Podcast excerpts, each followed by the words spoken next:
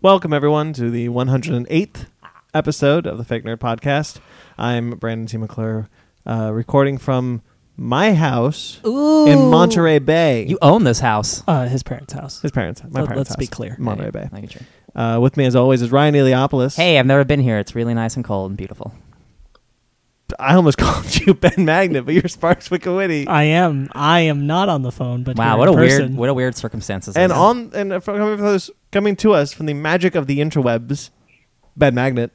This is weird. this is weird, right? We've trapped is you in so- the Phantom so- Zone. I've I've traded places with him. Yeah. So uh, you guys are nice and cool. It's been pretty hot here in California, in Southern California. So Um, Mm-hmm. Oh, yeah. I, I love it. I love I know, it's nothing. been Enjoy so it. nice.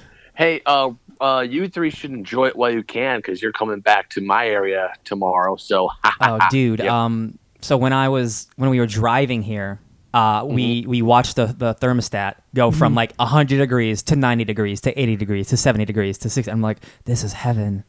Why did we move to Chino? This is terrible. Every time Ryan's walked out of a building while he's here, like, "Ah." he just goes, "Oh, like Sparks was like, hey, you should bring a jacket. And I'm like, what's a jacket? It's it walking. I, I walked out every time I come back. I always I walk. Out, I get out of the car. I'm like, what's that smell? Oh, it's fresh air. Yeah, it's not smog.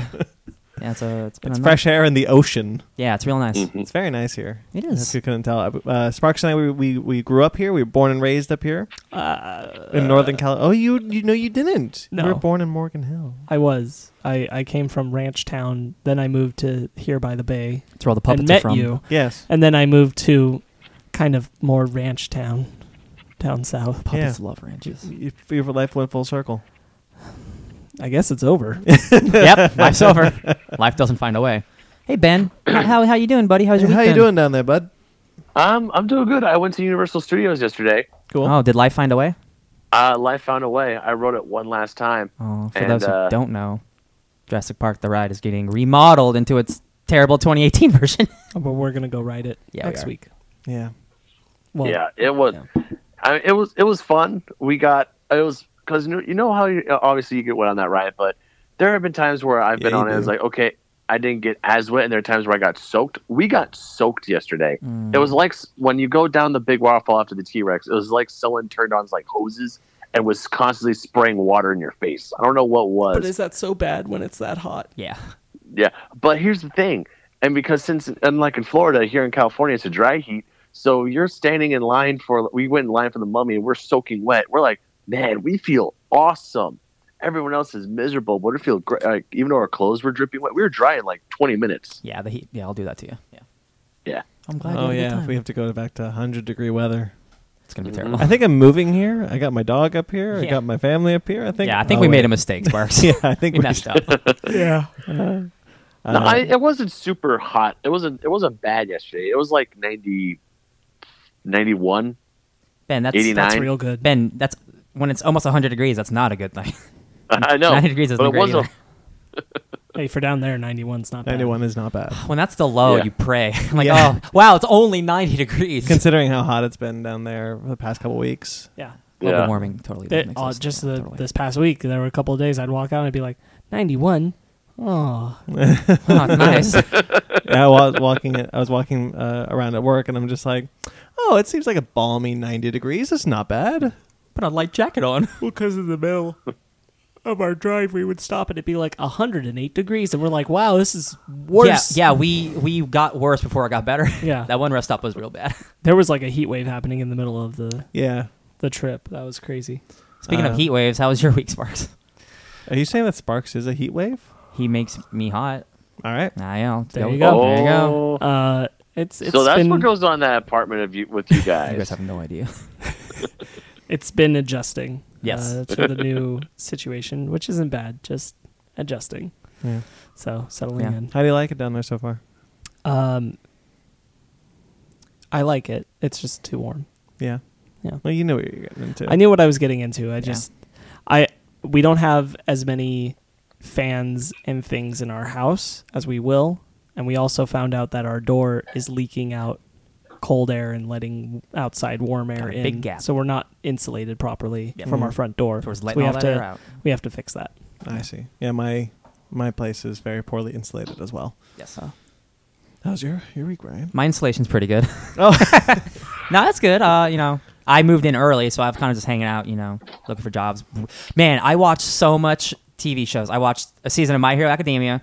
That show is as listen, as a comic book fan, dude, like you need to get on this shit, man. It is next Did you level pay good. him to do this? Uh, No. Uh. No, no. He's like, hey, do you want to watch something while we wait? And so I watched it, and then I was like, when they left, I was like, can I keep watching it? And I'm like halfway into season two, and I'm like, this is like the best superhero car- cartoon ever made, dude. Like it's incredible. It's incredible. Uh, we watched Star Trek, so I watched Star Trek twice in two weeks. Yeah, the the uh, 2011 film. Oh, nice. yeah, oh nine, yeah, yeah. Wait. uh, oh nine. Eleven. No, oh nine. Or 09, yeah. Yeah, the- 11's the, Into first, Darkness. The, fa- the first Whatever. JJ. Uh, that movie's still real good, man. Yeah. I think regardless of like being at Star Trek, like that is a freaking awesome blockbuster, man. It's Yeah, solid. it's a- it's a certainly a fine film. As far as it's a fine Star Trek film. It's certainly not the worst. no, it's it's Um, a great summer blockbuster. It's a fine Star Trek film. Yeah, that's exactly it. Yeah, yeah. Whereas Star Trek Beyond somehow managed to be a great Star Yes. Trek and a st- great summer blockbuster.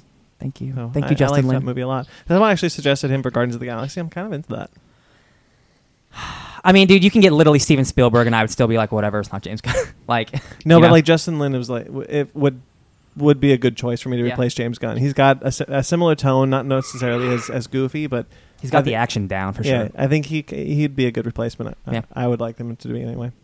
What about you, Brandon? Do you have you have anything positive happening in your week? Positive, no. Yeah. Okay. I was worth a shot. Uh, positive, no. My, Yeah. But however, I did celebrate my, my mom's birthday this Saw weekend. Us. You did see You us. Saw, saw us. Ah, yeah, for a brief moment. What do you mean brief? moment? Brief. We're, here. for like a whole nother hour, my man. Yeah, Plus yesterday. Yeah. yeah, for an hour. It was great. It was great. Yeah, I'm we- just trying to be positive, man. Got I to mean, be we, positive. We, uh, yeah, I, I mean, I, I trying to remember if I consumed any media. Really, just read the Meg, uh, which we'll talk about a little bit later in the- in the episode. You enjoyed that. I did quite enjoy it. Um, Oh, I read the Meg graphic novel. I Yeah. also enjoyed that. but I celebrated my mom's birthday this weekend. Yay. Uh, that's why I'm up. That's why I'm up here anyway. Uh, Publicist of the Decade Award, 1990 to 1999. Good job, mom. yeah, she's a, yeah, she's a publicist. But yeah, uh, that's really all. I, you know, that's why I'm Pretty up light here. week. Yeah. Yeah, it's all right. Uh, well, it wasn't a light week, but we Well, don't need to talk about yes. it on the podcast. Yes. Maybe someday I will actually. But should we get into it? I, you know, I had some bread and butter earlier, but I think it's. Uh, I, I thought you were just saying you didn't want to get into it. oh. No, Oh, get into the bread and podcast. butter. Oh, sure, sure, sure. yeah, that was some good bread and butter. And here's your bread. And your butter. Hey, okay, not in my ear, thank you. Man, I love that little sketch that Jeremy does. Yeah. Yeah, I, I love that. You just met him. Ryan did just meet him. Wow, how was that? Did you film it? Oh, I did not film like the moment of them meeting. Oh, but I, how was it? But I filmed them in the company of each other. Did he hug you? Did he embrace you? I can see it. Oh, we, we we became good friends. Yes. I, I can see exactly what he would do. He like he would like throw down whatever he had, and he would Right. co- he would like oh, wide wide arms, be like, "Come here." Yep. Yeah. Is that exactly what happened? Yeah. Pretty Wide Wide, close, open, yeah. open arms. Yeah. I knew it. Did he have anything in his hand to throw down? No. Oh, see, No. if he did, he would have would've thrown thrown it it. down. Would've, yeah. Anyway, we're here to no- we're not here to talk about your new your new best. Oh, is this recording? friend. yeah. Oh, okay. We're here to talk cool. about I love meeting people. about our, our our our bread and butter, our news. Let's start to- let's start today with comics news. I read those. Yeah, we all do. They're all a lot of fun. Um, Prodigy is Who's that? Mark Millar's. Oh, it's my new favorite Comic. 90s uh, DJ. Oh, okay. It's Mark Millar's new It's a comic. Firestarter. Five star. Mark Millar's new comic with Raphael Albuquerque. Um, Prodigy features uh, a character named Edison Crane, the world's smartest man that has become bored with running the most successful business on the planet. A scientist, composer, athlete, and, quote, expert of the occult, Crane is a prodigy in every sense of the word. So he's a Mary Sue. Mm, Um, sounds like Buckaroo Banzai. But Sounds Mark good. Mark Millar does have this to say: uh, I gave myself a challenge when I created Prodigy. I wanted to write the smartest thing I've ever written, at the same time top any action set pieces I've ever managed in the past, and I honestly couldn't be happier with how this has turned out. Edison Crane is by far the best character I've, I've created in my career, and I'm delighted that my genius friend Rafa, he says Rafa Albuquerque, Mm-hmm. is drawing the comic side, the comic book side of all this. He's really on. He's really one of the best artists in the world. I can't wait to share this with everyone. This really is a beaut, and we're incredibly proud of it. And if you notice, he said the comic side because if we remember, all of Mark Millar's uh, comics now are owned by Netflix. Yep. and they're all getting movies and TV shows. Every single one. Yep. So is this going to be a first book in a series that'll never have more books? Yes. Most Okay. like every other Yeah. book, Mhm, mhm. just like Mm-hmm. Yeah. Like It's the a- book club? like the book. Yeah. Yeah, that's oh what, yeah, that's like the all one I he read does. today where it said end of book one. I'm thinking, hey, where's book two? And it's like nothing. Never. Kick Ass is the only one that he's ever continued. Yeah, and he's not even writing it. Oh no, Jupiter's Legacy. Uh, yeah, that yeah. That's but it it's a continues w- very sporadically. it's a weird sequel prequel thing. Yeah, yeah. yeah. Jupiter's Legacy and Jupiter's Circle, but there has been other volumes of both of those Yes. series. So I actually picked up Ju- Jupiter's Legacy, which is the first book because Frank Quietly was on it. Yes. But they solicit it as Jupiter's Circle because it's the prequel book, and that you should buy that first, even though it's not the first one. Yes. I'm like, that's so weird that they market it that way. But It's- whatever. Mm. Yeah, it's a weird one. Um, I like Mark Millar stuff, especially post uh, post Huck. Yeah, he's he's he took a turn and then he's gotten real good again. I think. Yeah, so I'm looking forward to this one. What about I you? mean, I, I'd have more to say, but w- we're not talking about the book club right now. Yeah. So. oh, I like. well, can you say it without saying anything about the book club? Uh, I get a little tired of him setting up cool ideas that uh, are implying a future of unfolding more about the world and then never doing it. Yes, I'll agree with that. I That's wholeheartedly almost agree every with single that. one of his books. Yeah. Yeah, I'm a little sick of that. I'm like, Um, oh man, this seems like a really cool setup. That will go nowhere. Yeah, and it's kind of a bummer that he said that he keeps going with Kick Ass because like that's kind of just the real world. I think because like in a weird way, that's his most known product 'Cause of the movie. Because of the movies. Yeah. it is his most successful film. Yeah. That's weird. Yeah, I don't know. All right, well, excuse you, Ben. Ben, I know you love Prodigy, but can you tell me more Wow, about your you- love for it? Sorry, you heard that. My bad. Yeah, Oh, it's not like you're on microphone or anything. I got a whole mouthful of that air. Sorry, That was a weird it's- sentence I said. I'm not used to this. I apologize. no, it's cool. It's okay, bud. Are you gonna watch? Are you not gonna pick this book up and watch a Netflix show? Maybe if we tell you to do it. Uh, maybe. Cool. Good answer. It's hard. It's hard to hold focus when you're not actually in the room with people, huh? Yeah, Yeah, it is. I know. No, but um, I mean, the project, the prodigy thing does sound cool, but yeah, I do have to agree. with Brian It does sound like, oh, this is the smartest guy in the world. He knows how to do everything. It's like, yeah, okay, so Where's the challenge? he he he is he is he is a Mary Sue. Well, the challenge is But- finding something to make a challenge for the character. So I get, I get the idea. kind of happened in our book yeah, club too. I, I do. Which is which. I Yeah, mean, if the okay, book, yeah. if the book, if I hear the book is really good, I'll probably pick it up in a trade form. But other than that, and of, and of course, his all his stuff is owned by Netflix now, so it's like, oh, I'm probably gonna. There's gonna be like a Do you Mark think they'll ever Millar. do a new Wanted tap on- movie? It would probably be a Netflix thing. Yeah. Ben, Ben, would you agree that that Mary Sue-ish problem is also a problem in the book club? Kind of, yeah. Now that I think about it, Yeah, we'll get into it uh, next week. Uh, DC news: um, uh, Direct cheddar. Drowned Earth was just announced. Sorry. Direct cheddar. Direct cheddar comics. It's all about the cheese, baby. it is actually funny that their name is Dor- is I almost said Direct Cheddar Keep yeah, making it you happen. did. is uh, Detective Comics Comics Yeah, it's yeah. It's like IGN. IGN doesn't stand for what it used Inter- to stand for. in- Internet Gaming Yeah, Network. it's just IGN now. Yeah, um, the IGN network. Yeah. So Drowned Earth that's is what IGN stands for. Internet Gaming Network. Yeah. Not e- anymore. I did not know that. yeah. now it's Huh. just now it's just. Do you know what IGN. FNG stands for? I'm kidding. no one Oh, does. oh, really? Shut the up. Thing I helped started. Sure, I have no idea what that stands for. I was joking, Ben. I know. Fake news germaphobes. Sure, why not? yeah. Oh, Drowned Earth is DC's next event with the Justice League, um, and it is not, so far as I can tell, uh, War of the Seven Seas. Despite Je- uh, Jeff Johns That promising us thing's- nah, in, dude. when he announced Rebirth that it was finally happening, It's never happening. yeah, I think it was It's- it's time we gave up on dead that and one. gone. It's too bad. I really wanted to see what they did with Ocean Master. It'll after happen that. when Doomsday Clock is over. Dan Abnett. Well, he was supposed to be doing uh, War of the Seven Seas with Dan Abnett. Dan Abnett will not be on that on Aquaman much longer. Kelly Sue DeConnick's taking over. Yeah, Sexy Jason Momoa. Jason Momoa is sexy. He- no, I'm not. That's not. not Oh no, yeah. Aquaman has been sexy since Stepan Sajic took over. Oh man, what a what a good looking what boy. a sexy Aquaman. Jeez Louise.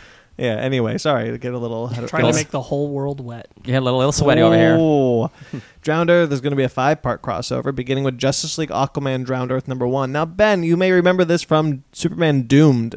They did a Uh-huh. similar tactic then, where it was um, they did Superman Doomed number one, and then they did a crossover between the different comics that, of the Superman books. yeah. And then they had Superman Doomed number two, which was actually the finale of it. Yes. It was- so this is a very this is actually very similar. Uh, Ju- uh, Justice League Aquaman Drowned Earth number one will be out uh, October thirty first, and we'll see the Ocean Lords be introduced. Okay. The Ocean Lords, a group of ancient sea gods invading Earth. Hmm. To take over, they flood the world and utilize an alien army. Batman, Superman, and the Flash hurry to attempt to slow the rising tides, which will turn everyone affected into sea monsters. Does this sound like Dark Knight's metal, but with fish people? I'm into it. Kinda. though. I mean, I'm into it, but like, hey, we got these evil sea lords coming with an evil army. These are apparently Why are you a pirate? Because I'm Steve the pirate. I don't these know. are apparently probably going to be the inspirations for the Seven Kingdoms of uh, of Atlantis. Man, if this is like a real slow burn to get to the Seven Kingdoms thing, what, like War of the Seven Seas or whatever, like, cool. Yeah. This sounds cool. And like, oh, maybe War of the Seven Seas is going to be his finale. maybe. Yeah, that could be it. Yeah, and like all the, the promo imagery is like really cool. Yeah. It's like Davy Jones esque. So then we'll see it switch from that one shot to Justice League 11 and 11 and then Justice League 12, Aquaman 42, and then we'll cap off with Aquaman Justice League Drowned Earth number 1. All three all four of those will be out in November. Um, and across these issues, members of the Justice League are separated and individually hunted by the Ocean Lords. Aquaman decides the best course of action is to call upon other gods to take them out. Oh, Yeah, that sounds kind of other gods. The Olympians? I was gonna say, do you think like Zeus is gonna show up? I'm like, what's up? I hate I- water. I, totally do. I hate water. Poseidon shows up. That'd be super cool, actually. Yeah. Isn't Poseidon like a giant fish? Remember? in the DC universe. yeah, he he's is, a yeah. giant fish boy. Oh yeah, he is. Yeah, and uh, and Brian Azzarello's Wonder Woman. Yeah. Um, I'm down for this. I I have problems. Like I have to really care about the event to like pick up all these separate books because like DC and Marvel too. They like, hey, here's the one shot, and then you have to buy all the other books, and then here's Yeah, the end one but shot. I'm already picking up Justice League. Same. So it's just easy for me. To, oh, one issue of Aquaman. Yeah, I it's can not do as that. bad. Yeah, uh, it's not like um, Wonder Woman, the Wonder Woman Justice League Dark crossover, which is similar. You have those one shot, and then two issues of Wonder Woman, two issues of Justice League Dark, and then and then uh, Yeah, yeah, another another one shot. Yeah. It's a little bit harder for me, but I'm, s- again, I'm reading Justice League Dark. I was about to say, there's a Justice League Dark book. It just came out. That's why. Yeah, um, it's good. Yeah. Uh, Capullo does the co- does the variant covers. Oh, I bought, baby, it's got Swamp Thing on it. I bought it and read it. Yeah, I I, just figured. forgot because it's only one issue. Um, yeah, this uh, what you said. This does c- sound, sound a little bit like uh, uh, Dark Knight's Metal, but I think after Dark Knight's Metal, uh, DC is in a place to kind of keep doing those kind of large, epic ones, bombastic, epic, yeah. com- uh, cosmic-inspired story arcs. You see, Justice League is all about that. Um, uh, what's another book? Aquaman does uh, does very similar stuff with just like gods and monsters and Yeah, yeah, things yeah, I like gotcha, that. Like I think that's just kind of dir- the direction DC is in right now. Big boy stuff. I'm kind of into that Yeah, yeah. uh, Sparky Sparks. Want this book? All right, cool. Yeah. I mean, I'll I'll check it out. Yeah. Are you reading Justice League? I'm behind, but yeah, Yeah. it's good. Um, all right, well, let's move on to the other DC news. I'll that read was- more because I'm with Ryan. Heck yeah, I boy. figured. DC's Electric Warriors, which Electric was actually Boogaloo. just announced, which w- has actually been announced before. We just didn't report it. It was announced uh, last month, but this was going to be Steve Orlando and Travel Foreman. Travel's so good. Uh, and it's set in the future, in the DC universe future. It takes place during the Great Disaster period. of- Twenty-seven thirty-five. of Jack Kirby's classic post-apocalyptic series Commandy. So this is kind of in that same world of Jack Kirby's Commandy. Um, uh, th- when they announced it a month ago, they released a statement that says in 2735, the Earth emerges from the great disaster to rejoin the galaxy, finding a universe teetering on the brink of a galactic war. To forestall Armageddon, interplanetary conflicts are settled through trial by combat, with diplomatic gladiators known as electric warriors It's Mortal Kombat. against the bloody battlefield of the dead sector 666 those these lone warriors sacrifice their lives to ensure that their worlds may live in an always fragile peace this, is out in november This is Mortal Kombat. sounds great though This is pretty cool. Uh, Anything there's any, anytime there's a tournament involved, I'm all about it. and we saw there's a dominator on this team Yeah, dude, that's cool. yeah Uh, it's a big, cool, crazy, wacky book, and Steve Orlando is a cool writer, uh, and Travel Foreman is like the best. So um, I'll I'll give the first issue a shot at least. yeah this one's actually the concept alone might actually get me to try, I love to try future this one stuff. i'm not uh, i'm not that big of a fan of steve orlando i like his stuff but i don't love his stuff Yeah. um but His I- Midnighter's super funny. is it Yeah. Oh yeah. uh, but i might give this one a uh, give this one a shot ben what about you Eh, you look like maybe. you're falling asleep no. Uh huh. Eyes rolling in the back of your head.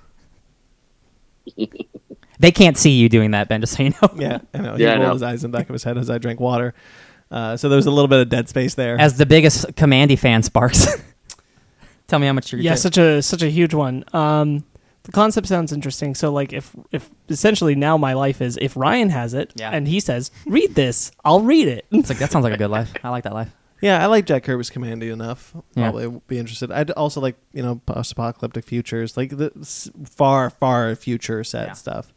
I don't much care for like you know, in 100 years. And I was waiting for you to say it because I know how much you don't like the post-apocalypse. I was waiting. You and got it. yeah, it's it's a different thing. Like far, far Yeah. future. like a thousand years in the future. yeah, I'm kind of much more into it because you can do some interesting things. Where it's like "Oh, in 100 We years, can rebuild. society just collapsed. And we're just can have a like, Mortal Kombat tournament. Well, and, well, and I'm a plain girl who's also very pretty, and I'm going to beat the bad guy. Mm-hmm. oh, wait till you read Reborn, my friend. well, Brandon, Brandon, everything, everything you know about the 100 year later post apocalypse is wrong. oh, it's true. Also, I did read the first three issues of Reborn just a year ago when I still worked at the comic book store. Man, it's oh man, it's been that long since it came out. Jeez. Yeah. I only picked it because the trade just came out very recently. yeah. I was. I, Wait, that book came out a year ago. It started, I yeah, think it started in like Oh, late wow. 2016, if anything. because it did. Because I was still working at the comic book store. Yeah. Oh wow! I was really stoked for that book because it was Greg Capullo's first thing after Batman, but Mm-hmm. then I didn't pick it up. It's good. I like the first three issues. yeah, it's fine. It's good. Can't wait to read the last three issues. Apparently. Yay. well, anyway, Womp um, womp. Marvel released some released actually the most comic book news this year. It's This the week. most. This week, uh, you really threw me off my groove with that. Sorry, one. it's Spider-Man It's the lingo. most. um, anyway, the Black Order are getting a five issue miniseries. Who's that? um, out November seventh. Uh, you'll remember the uh, the Black Order from this year's uh, Captain America: Infinity War, Iron Avon. Man: Infinity War, Doctor Strange: I was Infinity like, War, definitely Black not Panther, Captain Infinity America. War, He's like No. not in that movie.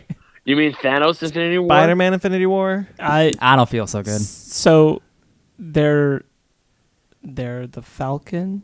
Yes, and they're the Falcon. War Machine. Wait, are and you doing Black a racist thing? Panther Jesus, Oh, I get you. and Okoye. I hate everything you just said right Why now. was Oh, she up there this whole time?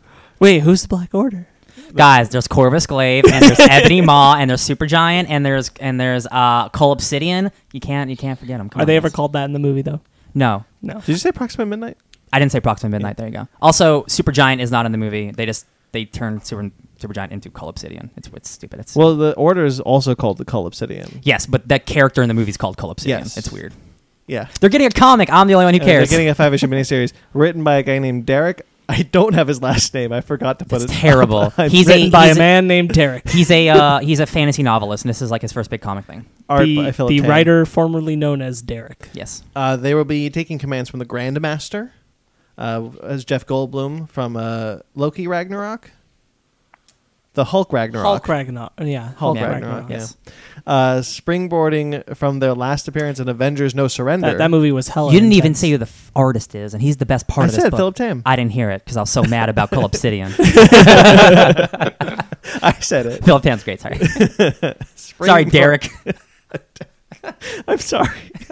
Springboarding from the, I could look it up, but I'm No, not going it's too to. Springboarding from their last appearance in Avengers: No Surrender. Black Order sets the.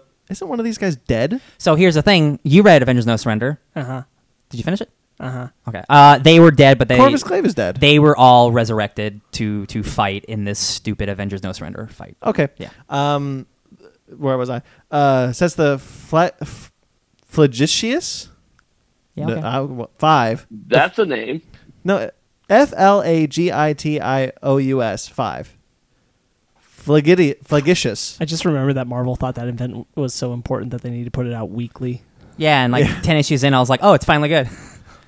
Anyway, I think it's like the Fantastic Five, but like like a weird word that's not. it's like- flagitious. the evil five. Yeah. On a bloody, brutal, head rolling, take no prisoners tear that will, yeah, tear that will t- that will pit them against the forces of an entire galactic empire, and where they'll encounter some familiar Marvel faces as well as some bonkers new faces along the way, says Tom Brevoort. uh, I'm really excited for this book because um, even though like uh, they're doing the thing that Marvel always does, they're like, oh, the, they were successful in the movie, so let's like make like the movie version, the comic version. But by doing this, they can still like do a lot of Hickman stuff that that they can, Yeah, but it's also it's also a very similar thing that Marvel does, where they're just like, who can we get that's cheap, and who can we put out, a, and how quickly can they put out a comic? yeah. Hey, well, man, Sometimes it works out though. Yeah. And uh, to your to your credit, to your point that, uh, that you were just about to make that you've made to me before, I wasn't going to say anything. um, it, it does work out sometimes. Yes. Um, other so, like, this is why I follow uh, writers though, is because and I kind of like wait to see how people are dealing with things, and then Yeah. if I like him, if I like what I'm hearing, then I'll go pick it up uh, after the fact. But I just like comics. I buy everything. yeah. Yeah. That's this is how I get large boxes to go to Goodwill though. Yeah, I don't get rid of comics because I, Mm. I, everyone is a child. Even Avengers No Surrender number eleven, you're my child. I I didn't mean that. I'll get rid of that book one day. Ben, how do you feel about the Black Order? Um, hey, they're getting a five minute issue mini. Cool, because I fe- even though I only really knew them from Infinity War, and they were pretty. They weren't worthless or useless. They had their they had their shining moments, fun. but they're very few and far in between. That's bad guys. Yeah, they're, they're I mean they're just the bad guys, but you know I know in the comics they're more fleshed out. So hey, I'm down for it. Yeah, and it's a- also it's a miniseries, and I like to trade away for minis. So. And um, Yeah. like I said, and this is like um, Derek, whatever his last name is, unfortunately, sir. Uh, he like Man, I said, I'm so he, sorry. He was he is a novelist who did like li- like this really long running fantasy series. So like, at least he, he he's good with the words. Like they wouldn't give him a bunch of books if he wasn't good with the words. Yeah. So it gives me a little faith. yeah, he, could- we could Yeah. see some incredibly. They they remember that Champions is going to Weird World. Weird World. We didn't really Yeah. talk about that, but that Yeah. looks awesome. Um, we could get something like that, yeah, like you know, fa- high fantasy Black Order. That'd be fun. spicy. like if Ryan picks it up and he reads it and he calls me up and says, "Dude, come over on Saturday. You're borrowing these books." Then I'm gonna come over and borrow those books. I've never done that ever. no matter you're how good gonna the book have- is. you're gonna have to start. yeah, I'm gonna have to, right? I'm Well, gonna call you yeah, at this nine. This I'm is, gonna- this Ben! is Ben's dream. This is Ben's Ben, dream. it's your cousin Ryan. You know that comic you've been listening to? Check this out. no, dude, you live ten minutes away from me now. Just say, "Dude, come over. I got books for you to read." no, I know.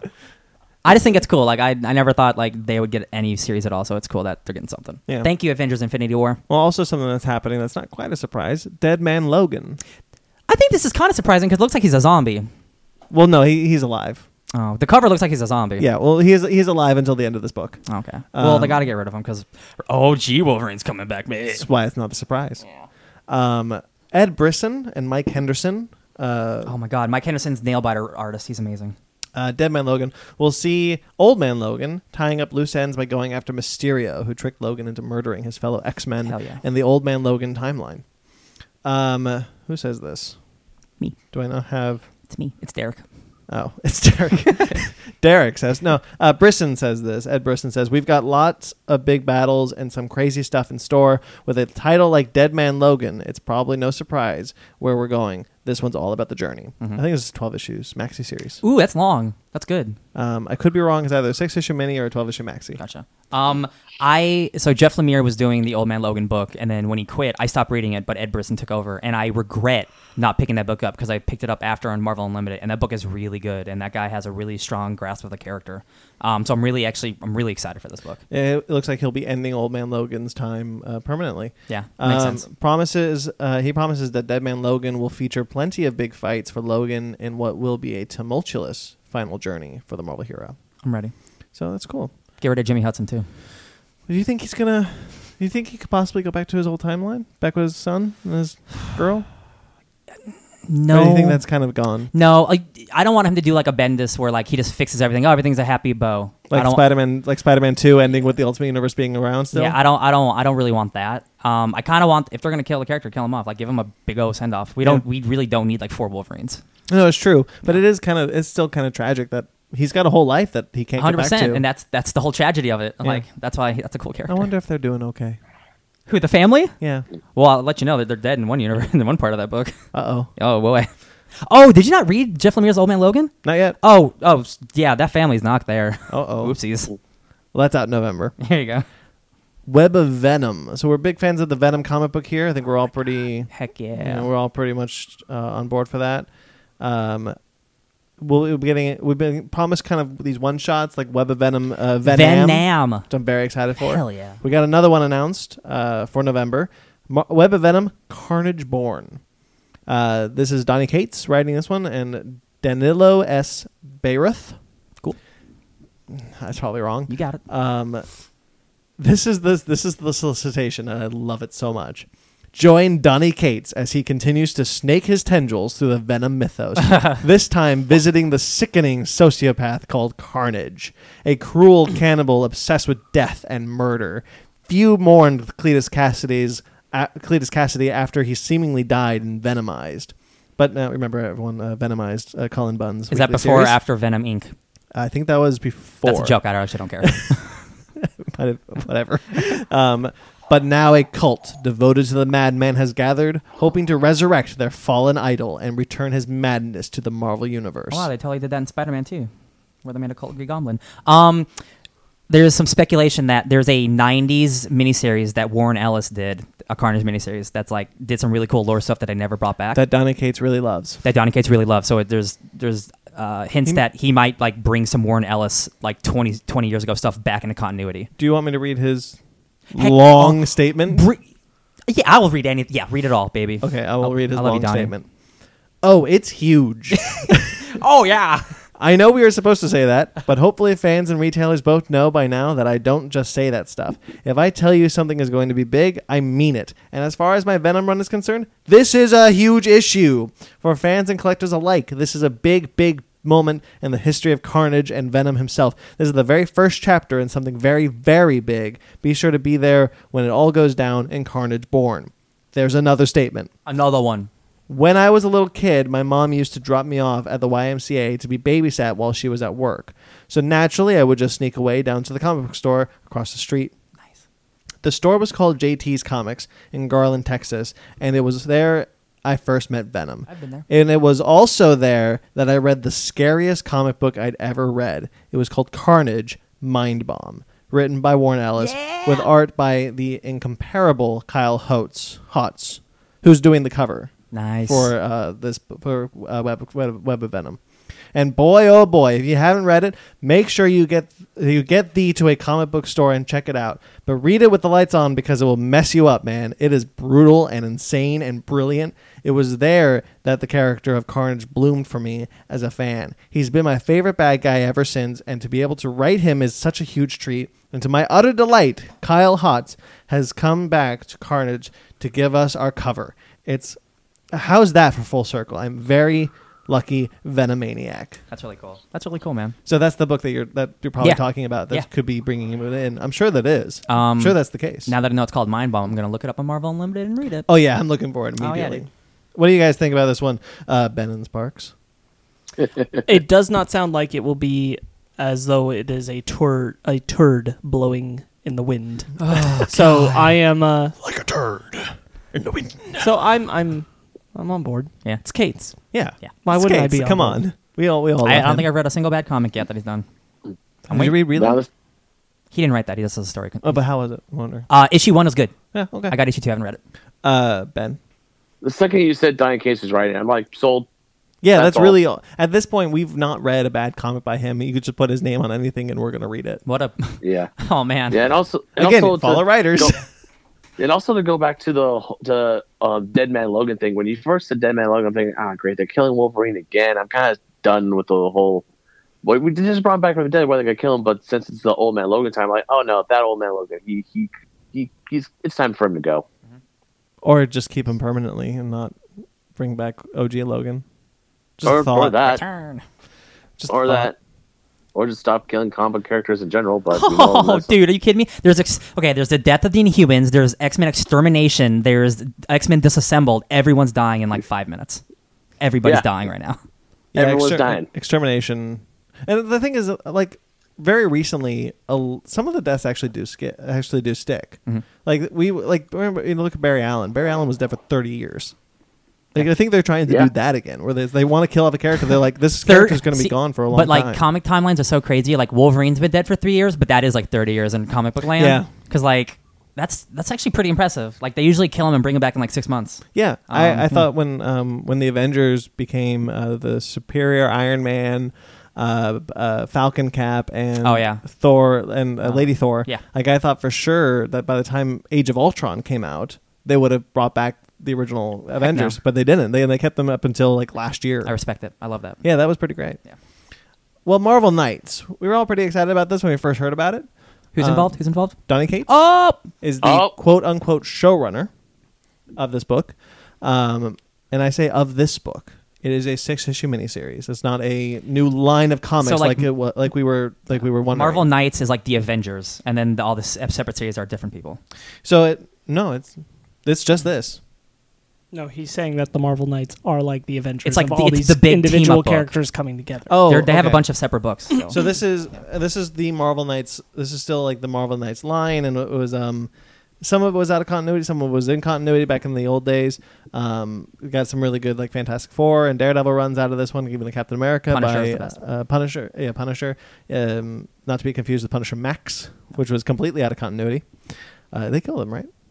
I don't remember. Yeah. They also reference stuff in that sh- in that book because it's like one of the most famous Punisher runs. So like it's continuity's weird, man. Yeah. it's weird. Um, but anyway, so this is actually so Marvel Knights, unlike a new line of comics, like we were speculating, is actually just going to be a six issue miniseries. Um, still going to be showrun by Donny Cates. However, it will be writing it will be written by Matthew Rosenberg, Tina Howard, and Vita Ayala. You're great. Yeah, I'm awful. um, the first issue will be drawn by Charles Foreman. The second issue will be drawn by Nico Henriksen and other and Henry Henry Shun, Henry Chun. Travels going from DC and Marvel, just back and forth, back and forth. Um, and the, the third issue will be announced later, uh, but it's going to be a monthly series. Would you say he's traveling? Oh, I don't like basketball, so Oh, all right. That both of you are terrible. sorry. the series will feature Daredevil, Says the man in Punisher. Space Jam shirt. Yeah, come on and jam. Um, the series will feature Daredevil, the Punisher, Black Panther, Elektra, and other heroes as they try to figure out a mystery that might affect the entire Marvel universe. So yeah. I did see something about there's going to be digital comics. Oh, I didn't read that. Yeah, there's definitely going to be because this is not the only book that's coming out in this line. uh, it is as far as I know. There's digital. I mean, like physically, but there's Because there's the digital comics have nothing to do with Marvel Knights because they're doing a Jessica Jones and right now not Luke those. I'm talking Cage. about Other, uh, I'll I'll look it up later. okay, Yeah. as far as we know, this Yeah. is all the information that I have. Yeah. Um, Dark Horse is putting out a God of War comic. Uh, it will be a prequel. Ben, are you excited about Marvel Knights? Sorry, I get Sure. so. I say it's so. Yeah, I figured no, no. you didn't care. No, no, no, no. I, I, you said God of War. Tell me more about God of War. I want to know about God of War now. Yeah. I'm excited about Marvel Knights. Excuse me. Sorry. God of War will be written by Chris Robertson, who is the writer of iZombie, uh, writer and creator of iZombie, Yes. uh, and drawn by Tony Parker, uh, who wrote a book called This Damned Band. That's that's an awesome that's an awesome book. It's about a band that sells their soul to the devil to get famous. The Cool. book's great. Um, it's going to be a mini series that will bridge the gap between God of War 3 to God of War 4. Um, not its actual name, but kind of what we'll call it this time. The miniseries will center on Kratos' doings between the events of the original trilogy of games and the newest entry in the story. The comic opens with Kratos living in the frigid nor- Norse North. God, I hate that word. I hate that. The frigid Norse North. Say that five times fast. Someone. N- No, I won't. Um, after his campaign against the Greek gods is completed, Kratos tries to find somewhere to hang his hat, but after he tries to do a good deed for a stranger, he finds himself forced to, ra- to raise his weapons once again when a cult of berserker warriors come after him. This is out my birthday, November 14th. So, the initial you saying there's going to be a God of War prequel comic gets me excited, but then I think about I don't want old All other IP comics. I don't want old God of War where he's just banging and murdering. I want new God of Wars, and that's really really well written. So this book's got to be really well written. Mm-hmm. or well, I'm Chris, not gonna- Robert, Chris Robertson is a good writer. Um, generally, I don't put a lot of faith in IP comics, Yeah. um, That's- especially yeah. from Dark Horse. There's not a whole lot that they do that's well as far as IP. Yeah. um, but it's could be it could be good, it could be good, I'll, I mean, it's God of War, so I'll definitely get the first issue. and I bet it's going to be like a lot of his internal struggle, like coming to terms with himself and becoming the the Kratos that we knew in in God of War. He'll learn how to say boy. Yeah, it's it's gonna be like. "Buh." Bo- man, nope. What about you? so Ben? You were most excited about this as I as I said it a minute ago. What do you think? Oh yeah. Oh no, because I wanted to know what happened at between um God of War's three and air quotes four, because we Uh, still don't get a Ascension? lot. Called God of War Ascension. We all forget it. Well, Yeah, no, even screw they that do. game. No, because it. I want to see him going from Greece to um, the Norse, the the Norse, the like, frigid nine- Norse North. Yeah, sure, the frigid Norse North. But also, Say I it want five to times see how fast. frigid Norse North. Nope, nope. You got, you had one. Frigid Norse North. Frigid Norse North. Frigid Norse North. All right. All right, Not cool. fast enough. Look at that. Yeah. But I want to see how him and uh, uh, Faye like kind of hooked up. I want to see him raising, seeing Faye with Atreus, and then him trying to be that. I don't think we're gonna get Dad. that. I think we'll. s- Well, I think we'll, this book is gonna end with him meeting Frey. See, the thing is, I Faye, fine. sorry. I don't think you can do big story stuff in this comic because I would take away possibly from the other games. Right, So exactly. you can't True. do stuff with Faye that's important to that character. I don't think Yeah. it's just going to be like and a side be uh, car- story. Obviously, be careful because uh, Sparks hasn't finished the game. So oh yeah, spoiled I didn't too say much, but- anything, thank God. yeah, no, I was, but I, I kind of saw your where your Yeah, mind was going. I was like, yeah, yeah. oh no, Yeah. gotta put the brakes on that one. What do you think, Sparks? I kind of agree with what Ryan's saying that like nothing too major can be taken care of in the graphic novel, Yeah. so there's potential for it to just feel like fluff and meaningless. There's Totally. also Yeah, like a potential side for it to quest. like not line up well. So Yeah. Like one of those uh, beach I, side I would quests. just really like it to be, you know, we see his character growth. If there's a lot of internal monologue and narrating, then I'm like, yeah, that's what I'm about. Yeah, I'm cool. with Yeah, I'll, I would actually also like to see him like go like calm down a little bit, still be stern, but not like Zeus, like all caps rage it. He's monster just like all the time. Zeus. Come on, dog. Zeus. Does this say like the like the, the, the time period? Is this before Atreus is born? Is this? yeah, so Okay. he, he's he's just arrived in Nor- in the Gotcha, okay. Northlands. That's and that's. I guess you don't need too much uh, uh, game explanation why he's there. You Yeah. can- that's cool. Okay. Uh, so I think they've they've they've hit a place where it's like, yeah, we know we know where his story goes, and there's enough in in this in the between time that they can tell in a comic book that we probably wouldn't get in the next game or something like that. And to be fair, we're probably not getting another God of War game for like three to five years. So like, I'll Oh, take yeah. I'll take whatever I can get. I guess. Yeah. Mhm. Anything else on that one before the, the last bit of comic book news? I think I'd actually prefer if there wasn't a lot of internal monologuing. Yeah. Yeah, I think I'd rather that you just conveyed things w- well with If the art's got to be with good, the though. art and the uh, and the way that you write the scenes that take place because that's more Kratos than anything. No, that's true. I just yeah, I just I want I to. don't want to suddenly live in his head. Well, no, I, I guess you're right. I just I just want I I don't want the the old God of War. I don't want it to just No, I'm- be I like, get just you. nonsense action and him just yelling a lot. No, I get you. I just I I hope want that, to see his internal struggle. because he's not a character who's going to be just talking randomly. But true. I also don't think I want to see his internal thoughts either. I guess he's a weird character to to, to make a main yeah as a comic because like he doesn't talk a lot. Right. That's a good point. Yeah. Okay. Yeah. Uh, well, moving on a bit. Buffy the Vampire Slayer has lived at Dark Horse for 20 years. Wow.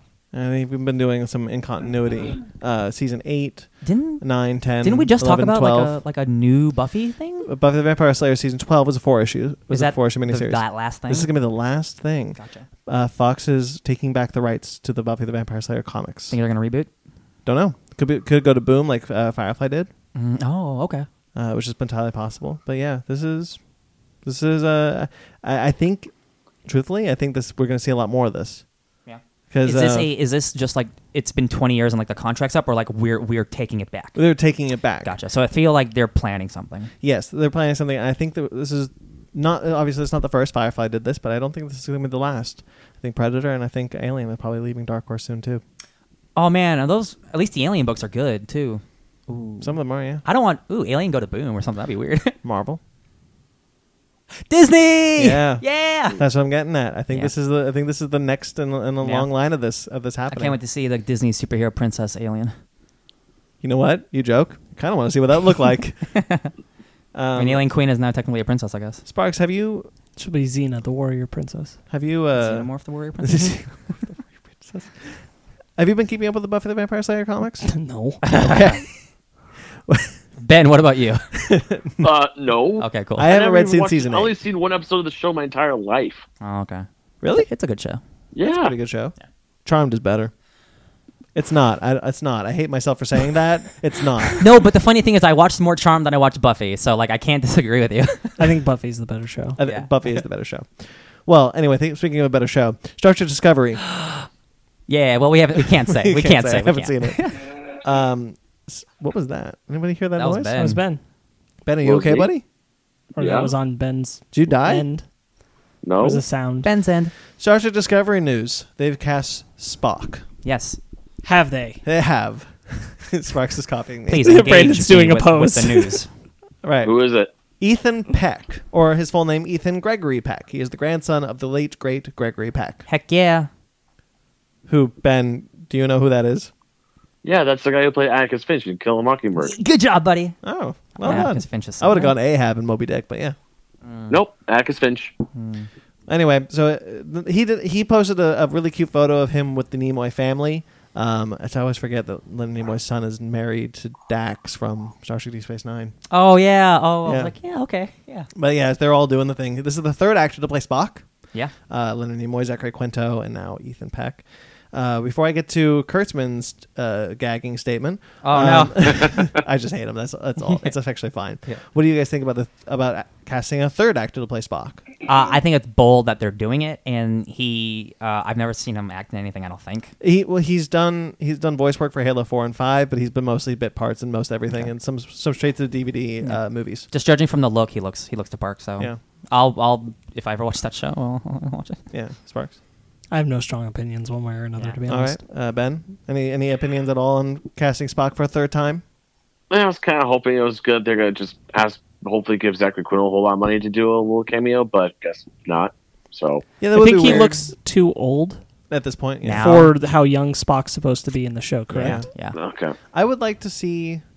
Uh, I would be interested to see if they end up doing like the original pilot Spock, the one who didn't fully realize what the character was going to be and was actually very emotional. It would be weird to see Zachary Quinto's Spock, but not uh, Bruce Greenwood's Pike. exactly. Yeah. That makes sense. Yeah. If you're having a different Pike, you got to have a different Spock. Yeah, I agree with that one. And Anson Elgort looks Okay. great as Pike. I keep looking at the picture. That is a sexy man. Who? What'd you say his name was? Anson Elgort. Nope. Anson Mount. That's Baby That's Driver. amount- yeah. Anson Mount. Baby Driver is Spock. hey, hey, actually, yeah. You know what? Young Spock. Okay. Yeah. I could see it. yeah. Yeah. Give him all right. those cool glasses. Alex Kurtzman says, through 52 years of television and film, a parallel universe and a mirror universe, Mr. Spock remains the only member of the original bridge crew to span every era of Star Trek. The great Leonard Nimoy, that's not true. E- Enterprise doesn't have a Spock. Uh, Take that, Kurtzman. the great Oh. Leonard Nimoy, then the brilliant Zachary Quinto, brought incomparable humanity to a character forever torn between logic and emotion. We searched for it for months for an actor who would, like them, bring his own interpretation to the role, an actor who would, like them, effortlessly embody Spock's great greatest qualities beyond obvious logic, empathy, intuition, compassion, confusion, and yearning.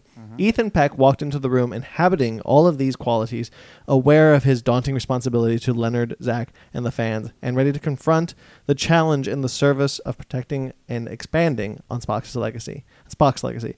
In that spirit, we're thrilled to welcome him to the family. You know what my Alex Kurtzman. favorite uh, Spock. Do you think he just walked in confused? they were like, "That's him." Got him. My favorite Spock moment is when he's chasing uh, Here's delivering coffee. when he's chasing Khan on these like space buses. I will and then kill he you. repeatedly punches him in the face multiple times because that's that's the Spock Ah. that I remember. That's I hate the you. Spock that Kurtzman wrote, right? Yes. Yeah. Yeah. That's the hate Spock I this know. so much. That's the Spock I know. I hate all of this. Hey man. Hey, my favorite. Hey, my favorite Spock moment is when he's uh, reaching out to the glass to uh, to Kirk on the Enterprise, and then Spock yells, "Come!" you know what? know That's a bad one You know too, what? dude. You're all fired. Fired? yeah. Okay, we're gonna walk now. Bye. um they're also like after this came out, there was like talks like, oh, maybe they'll cast a James T. Kirk to show up for some reason. No, it's ten years. He would be a lieutenant. There'd Yeah. be no point in having a. Kirk. They're just you know they got Spock. They're like, hey, let's oh get no, they could do it. let's get they could do yeah, it. Like let's get pe- let's get people to actually watch the show.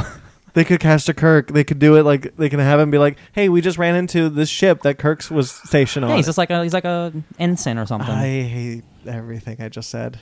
hey man, but that's like that's what happens when you bridge the timelines. Like you're gonna meet characters when they're young or old. It Yeah, happens. and I. This is also what happens when you when you create a, a sibling to Spock that nobody thought existed, and you needed to have Spock. Like I always knew this was going to happen. I was just wondering if they would, if they would actually do it. Yes, the answer is yes. And the answer is yes. The answer yeah. is yes. And I mean, the whole second season is the search for Spock. That's my ninth favorite Star Trek. Are there nine? Yeah, Okay, cool. there's twelve. okay, cool. They can share. Anyway, so all right, I don't think I'm the only one who has a strong opinion on that one, but Man, like we'll see. I'm gonna watch that show eventually. I really will. yeah, I, I mean, I will too. I just don't know when. We have to. yeah. Oh yeah, that's true. Right. Watchmen. Some good news. What's that? Who watches them? The- The Watchmen. Ryan, watched My father them. was a watchmaker. That's all I remember. The series Watchmen has officially been picked up and greenlit. Um, Full HBO series, full had series order, baby. HBO had a pilot ordered, uh, no guarantee for series, and they have r- now ordered the full series um, with the what was it the the the the, the vi- image they s- they send out. said, Nothing ever ends. Nothing ever ends. And I showed this to you at the very end of Watchmen. That's what Adrian says. To, uh, that's what uh, Doctor Manhattan says to Adrian. He's like, "Ends, Adrian. Nothing ever ends." I'm Because- sure. Yeah. So I'm just like, dude, is this a sequel? Is it a modern? That's what- that's it's what so, Ryan and I I'm were s- talking about. I'm like, is so it- freaked Continuing out. on, is it? I'm so excited and like I'm so excited, dude. HBO released a statement. Set in an alternate history where Watchmen embraces the nostalgia of the original ground. Oops, I skipped this. I skipped this uh, entire line. Oopsie. Set in an alternate history where superheroes are treated as outlaws, Watchmen embraces the nostalgia of the original groundbreaking graphic novel while attempting to break new ground of its own. So my theory that I was saying to Ryan is because they posted the image "Nothing Ever Ends" that it's Doctor Manhattan who has created an alternate history post the original graphic novel. This is definitely post the original graphic novel. Like- no, I know, but I mean like yeah. that Doctor Manhattan has created it. Oh, interesting. Yeah, man. It's like it's again, it's so early to tell, but like I just have so much faith in Damon Lindelof. Especially again, I keep talking about the leftovers. That is one of the bleakest shows of all time. And like Watchmen is a dark, sad book. It's a everyone think like the whole Alan Moore's whole thing was like it's the antithesis of being a superhero. Like superheroes are like are sad and they go through a lot of shit and it's like not the American dream. And I really feel like Damon Lindelof is gonna capture that way more than that movie because the movie gets the visuals right. It doesn't get what the book is about. So, would you say that Damon Lindelof is at his best when he's writing bleak stuff? Yes. So then, why did he write Star Trek Into Darkness? because it was bleak. Oh, I hate you. yeah. It's into the darkness. It's literally in the title. you can go now. It's also the bleakest Star Trek movie just because it's sad. Yeah, I was sad watching. it. Yeah, I felt you sad. go. yeah. Sorry. Um, it's got a two, it's, so it's no release date has been announced, but it's got a 2019 release release window. Uh, Damon Lindelof said, "I don't know if this is a new quote or this is an old quote." But uh, some of the characters will be unknown, new faces, new masks to cover them. We also in- intend to revisit the past century of costume adventuring through a surprising yet familiar set of eyes. Yeah, man. Doctor Manhattan created an alternate history. I'm just saying. Mm-hmm. That'd be so dope. Doctor Manhattan went. I'm gonna make my own little reboot here. And then, then Superman shows up, and the comedian comes back, and what's going on, Doomsday Clock? It'd be interesting if like they do that, and it's actually a way to make Doomsday Clock in this continuity. Jesus. because they could Oh, just be like, no. Doctor Manhattan did it again. it's like this is like actually like a secret DC HBO like uh, uh Shared universe. like shared universe that they're just trying out. Oh my god. That'd be funny. Right, the trailers. Let's start with Iron Fist. Hey man, Pretty okay. uh, for a show that's about kung fu, I want the kung fu to look good, and it looks good. That's that's all I could really say. Yeah, it looks okay. yeah. Uh, Sparks. He was doing. Oh No, go Oh, ahead. no, go ahead, Ben. no, I was, I was gonna say, um, Danny Rand was he was turning on that Iron Fist quite a bit, and even the other guy who got the red fist. Yes. I don't know. I don't know what that what that fist is. I don't know if that's like the copper fist or whatever. But it's the bron- the bronze hand. Well, who are you? The I'm bronze the hand, Copper I don't know. Fist. who knows? That's But- one of the funniest things you've ever said, Ben. oh well, I The think copper fist. Wow. it's the Next copper week's fist. intro is going to be like, and the Copper Fist, Ben Magnet. Yeah. Yep. But it looks good. I mean, the kung fu looks a whole lot better than the um the trailer from the first season. So it's like, you know what? I might actually give this a shot. The Kung Oh. Fu looks a whole lot better than the first season. Yeah. yeah, this trailer was like the best fighting in any of that last season. So yeah. Hopefully, we didn't see all of it. Hopefully, there's still more. Yeah. Oh Hopefully. Um, it looks like they're doing some of the Fraction Brewbreaker um, Immortal Iron Fist stuff. That'd be Um, cool. Like with the mask and like like tournaments and stuff. So like hopefully there's a tournament in this thing. Uh-huh. What about you, Sparks? What do you got? I more or less agree with Ryan. Yeah. Kung Fu looks. This is what's going to Kung happen. Fu You looks guys are neat. going to live together. You can become one person. I don't Do you think want? that's would gonna you happen. rather fusion dance or Porter earrings? Because we learned you can get out of the Porter earrings. Uh, Spoilers. I mean, fusion dance because then we can weird people out because we'll definitely get it wrong at first. and oh, be we're fat. so fat. Oh, dude. Yeah. And then so old. oh, and that's then so super good. old and gangly. Uh, would we be Rarks or Spryan? I hope I think I Spryan. think we'd have to be Rarks. No, I want Spryan. All right. You don't get a vote. You're not fusing. um, no, uh, Iron Fist. Man, I need to catch up on the Netflix shows. Oh, Um, Me too, buddy. I want Iron Fist to be good, dude. I like that character so much. you know in what? I comics. think I'm just so checked out until it actually I actually watch it. Yeah. Like you you can't sell me on Iron Fist at this point unless it's actually good when I'm watching it. And Then Yeah. I'll be sold. But like no trailer's going to make me go, "Man, this looks good finally" cuz they haven't given you any reason to believe it. no. Yeah, I feel Even that. the new showrunner. Like, who knows? I mean, I'm hopeful, yeah. yeah. but I'm not going to I'm not going to get hyped until I'm watching it and then if it's good, I'll be like, "Man, this is really good. Great. Cool. I can be on board with this now." at least so Iron Fist season one had bad fighting and bad acting. So if this at least has good fighting, it's already going to be better, no matter what. Right. So we'll see. You got 50% of the way the better. exactly. Hey man, fifty percent is better than no percent. That's true. Yeah. Uh, still, F, Some though. good writing would be nice too. No, I'm not disagreeing. I'm just saying if you brought a report card home that was a zero and a fifty, the fifty would be better. I don't think that's how report cards work. It- Some, for me, some, it was. some good writing, I think, is Yeah, Oh, I needed. agree. yeah. um, Well, Bye, Ben. down. Down goes Ben. Star Wars Resistance released its first trailer. Man, I feel every single time there's a new Star Wars show, it's like super divided because I saw so many Oh, people yeah. like this looks bad and looks like really cartoony. I'm like, they said the same thing about Clone Wars. They said the same thing Same about about Rebels. Rebels. So I still stand by what I said to you when What? we watched the trailer, which is that with each animated project that they've put out for Star Wars, it feels like they've gotten less and less detail in the face, Yeah. Okay. which is a problem I have. I don't have a problem with the animation overall, Yeah. but I do have a problem with the fact that from Clone Wars to Rebels, it felt like there was less emotion being conveyed in the characters' faces, and I'll this agree looks with like this looks like an even further step away from conveying emotion in their faces, Yeah. and that that bothers me just because I'm like I don't understand why that choice is So happening. I have a so I have a thing about the about the animation I want to touch on real quick. Um, the animation, so it looks very much like Batman Ninja, Godzilla City on the Edge of Forever, Like 3D. Nope. But, City but on the be- Edge way, Battle. way better for that. Way Uh, better than that though. But uh, but it's, does it's that a little kind of it's bit that kind of it's that kind of like beautiful. It's it is beautiful animation. It does look like it looks really nice, but you don't see a lot of emoting with that animation. I don't feel. I mean, I haven't watched Batman Ninja, but that trailer they had good character faces for Yeah. Batman Ninja. I haven't the, watched it Jo- either. the Joker. Yeah. yeah, yeah, no, like so it's it's doable. I don't know what that choice is. I don't love that choice related to the faces. Everything else in the animation for this looks great. Do you think it's I'm- because they got Oscar Isaac and he's really expensive and they had to cut the budget? No, I'm just kidding. I don't, because it's still Disney. No, I know. I also saw a thing where people were saying, "Yeah, it's, it really sucks when they get like major actors to be voices in, in shows because they don't know how to do it right." And I, after I after I read that right, that kind of thing is like, yeah, it's a different skill set being a voice actor than it's being a vo- uh, being Yeah. a normal actor. I'm It's like- true. And I was reading, that I was like, "Oh yeah, no, that is actually all the all like the major actors kind of sound a little weird than the, like the professional voice actors." Well, Gwen- Gwendolyn Christie will probably be fine. Yeah, yeah. But yeah, I mean, what do we think about this one? Outside of that one, Uh I'm glad that they confirmed that Gwendolyn Christie's in it. Did, We didn't saw they, a golden phasma. didn't yeah. they already confirm it? No, I'm j- I I don't know if they had. I hadn't heard about it till Oh. this week, so.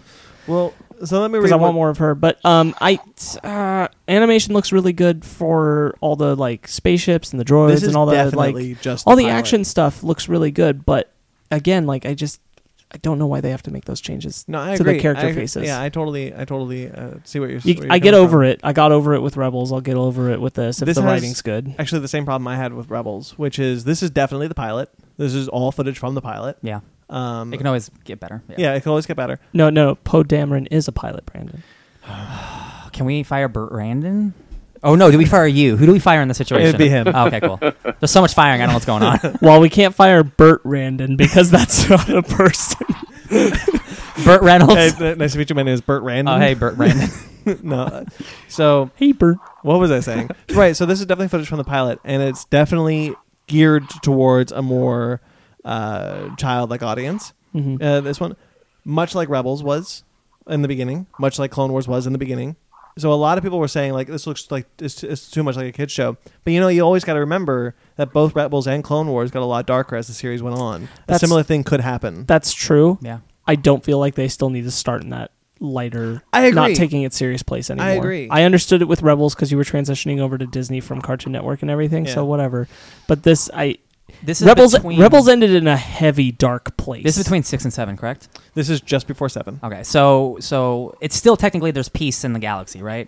Like some like kind of piece. Technically. So I mean, like I There's a there's a steady armistice between the First Order and the Republic. so like we're not at full scale war yet, so I can see why they're starting in a happier place. So it's gonna get dark. Happier Place is fine. Um, aiming for like kid-friendly dialogue and stuff is more what we're talking about. Oh, okay, gotcha, And okay. that you know you don't you're not tackling your your characters don't sound like real people. They're a little and you know, even more and cookie even cutter. Ezra in the beginning was felt like a real person, whereas this character feels like, "Woo, look, I'm so excited." to Well, be here." granted, I mean Ezra felt like a joke in the trailers too. that's true. So a lot of this could be different. Uh, but Yeah. they, so the first episode is going to be out October seventh at 10 p.m. It's going to be an hour long premiere. Uh, the show centers around Kazuda Ziono, aka Kaz. That's a fake name, so you can butcher that. Yeah, aka Kaz, a young pilot recruited by the Resistance for a top secret mission to spy on the growing threat of the First Order. In the one hour premiere titled The Recruit, Poe Dameron and BB 8 assign newly appointed spy Kaz to the Colossus, a massive aircraft refueling sta- uh, platform on an outer rim water planet, home to colorful new aliens, droids, and creatures. While undercover, Kaz works as a mechanic and lives with Poe's old friend, Jaeger. His name is Jack Jaeger. That's he's the you think he's the brother of Cade Yeager, Jesus. I think I found a transformer. a veteran pilot who operates a starship repair shop run by his crew Tam, Niku, and their old battered astromech droid Bucket. Kaz soon finds himself in over his head. Well, his I'm getting bored reading this. head with his newfound friend BB-8, or he'll have to compete in dangerous sky races, keep his mission a secret from his newfound family, and avoid the danger of the First Order. Okay. so that that was the same problem that I had with Rebels was like on paper Plucky young pilot. no interest Yeah. zero interest it the content became good that was the thing so I can't judge anything about resistance yet content has to be good Yeah. because like the the whole idea sounds way too Yeah, it really Cookie cutter. does. Like I want to, I want us, I want us to go away from this planet, which is Star Wars. So obviously we will, and I want to get more about the politics of what actually is going on with the First Order and the and the Republic. which I can guarantee you won't till at least season two Right. Like maybe season two even of season Clone Wars. three. Clone Wars season two was the, when we got the bounty hunters, Yeah. and that was awesome. Rebels season Oh, two heck is when yeah. we got Vader Yeah, that was great. Oh yeah. Okay. Vader and Ahsoka Yeah. Oh yeah. Um, well, anyway, so we got a, a official voice cast. It's a long one. Oscar Isaac is Poe Dameron. Gwendolyn Christie is Captain Phasma, obviously. Golden Phasma. Uh, General Leia Organa will be in the show. Nice. uh, voiced by Rachel Butera. Butera, Butera, Buttera. Butter up. Sure. Bread and butter up. I just gave up.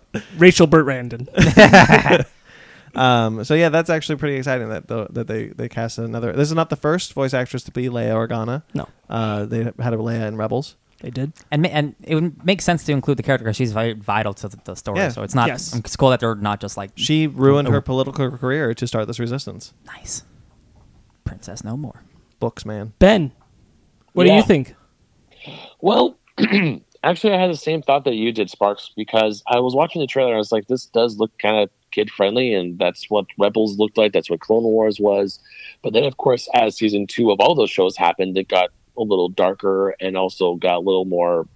Mm, I want to say it got a little more intense, and they got that's to what I like. Mm-hmm. they got to expand on the lore of Star Wars towards the Yeah, end of the which shows. is- which is like you're we're doing a show about a resistance like hey this kid just has to be a spy in the first order or or try to like find out who's loyal to the first order and who isn't and yet he is like smiling and trying to fix his ship from which is obviously from the pilot i'm like dude i'm not here to see that and we I got don't have the one voice like actor for Bucket.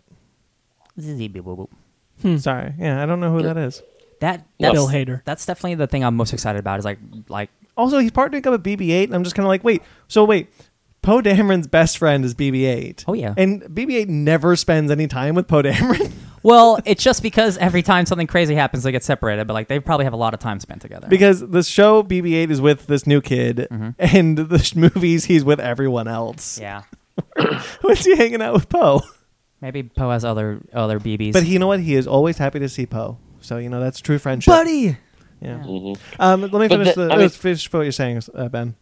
no what i was gonna say is that we there's this really cool shot of what i think is phasma a stormtrooper blasting something golden. But that's only on screen for literally half a second, and then it's like them, and then it's just this new kid flying his ship and trying to get out of Kaz. uh, trying to trying uh, Kaz trying to fix the ship is like, oh come on, baby, which is literally a hunk of junk. So it's like I am not here for that. I want hi- I want to see stuff him in the military. I want to see stuff him trying to figure out okay how big of a threat is the first order really, not him trying to be like, ooh, Poe Dameron, starry eyed. Yeah. But of course, it's Disney. It's Disney Channel. We'll probably get that season two. So we'll yeah, have we to- don't. We can only we can only hope. Uh, Christopher Sean is playing from Days of Our Lives is playing Kaz. That's the only credit I have on him. I'm sorry. I'm okay. sure you've done other things. Susie McGrath from EastEnders as Rivora. Rivora. Scott Lawrence from Legion uh, p- played Jarek Yeager, not Jack Yeager. Jarek Yeager. Okay, I'll say cool. that's the that's not a Star Wars name, Jack. Jarek Yeager. That's Wait a good. minute, Luke. What am I saying? His name's Luke. Just kidding. Um, Mirna Valesco from Elena of Avalor. I think that's actually supposed to be Avalon. I didn't look into that. Tora No, it's Doza. Avalor. Avalor. Elena of Avalor Yeah. that's that's a Disney show Oh, okay, cool. Uh, Tora Doza this is the character name. Um, Josh Brenner from Silicon Valley will play Niku Boza. Donald Faison from Scrubs. Donald Faison's playing. What's his name? You- Say yep, it. Yep. Hype Fazinand. Nope. His name's Hype Faison. Just like his name is Faison. It's Fazinand. It looks like Faison. It's a Faz- Fazonand. Yeah, it's great. Yeah. I love, Faison. I love Donald Faison. I can't wait to hear his Oh, silly I love voice. him too. Yeah. Jim Rash from Community. Yep. And Captain America: Civil War. For five minutes. Uh, Felix and Bobby Moynihan from Ducktales as Bobby. Orca. He's from SNL. He's great. Felix and Orca are best friends, I guess. Those are Whatever. those are the characters like I'm look most like excited Tag and about. Bink, I guess, Yeah. something like that. But yeah, I just want to see sweet first order stuff. First order? New First Order? First order, yeah. First Order. I was like, what's their names? I really just want to see, yeah, like the politics and stuff. And I really, it's you're probably right. We're probably not going to see any of that cool stuff until like season two. it's probably not going to even leave the planet until season one. This is the end of season one. You can't even say I'm wrong. I can't say you're wrong. though. I don't know. Yeah. Hey man, Who- I'm who knows? I'm I like I said before, I didn't watch Rebels, but I'm more excited for this show because of, 'cause of the Rebels- time period. I just bought Rebel season three. Oh, it's so good. Yeah, I can't wait until you guys actually are caught up on all the. You're gonna get caught up because we live together now. Um, but uh, drink every time we say that. now. Rebels Rebels uh, had a thing introduced in its last episodes that should have been Star Wars jumping the shark. I know what it is, and yeah, I'm I know still what not it is, okay too. with it. yeah, but but that's the thing is like in the context, like you're like, okay, And even Dave Filoni said, "We just use it for this. It's never going to be used again." yeah, I know he's saying Yeah, okay, that, Deadpool too. but he created it now, Yeah. and now someone else can use it Yeah, down the road because it God. exists. I can't. Im- If it's Abrams, it'll be butchered. you see, Yeah. so that's why I'm like, oh, I didn't even think about. Oh no, If Abrams uses it, it's butchered. If Dave Filoni uses it, it's Oh, I kind of didn't sweet. even consider that being in the movie. Gross. well, anyway, Next, next topic. so uh, earlier today we sat down with Steve Alton, yes. the author of Meg, a not novel earlier of today. deep terror. man, Yeah. where's this day going? How you doing, Ben? I'm doing good. Cool. Uh, so Sparks, Ryan, and I we we discussed uh, the movie, the comic, and the the book. We discussed Meg, the Meg, and the Meg graphic novel. Uh, Meg, a novel of deep terror. Thank you. The Meg. Thank you. And the Meg, a graphic novel. Thank you. Yeah. Those are all correct. All good things. So uh, we'll see you on the other side of that. Uh, hope you guys enjoy. Break on through.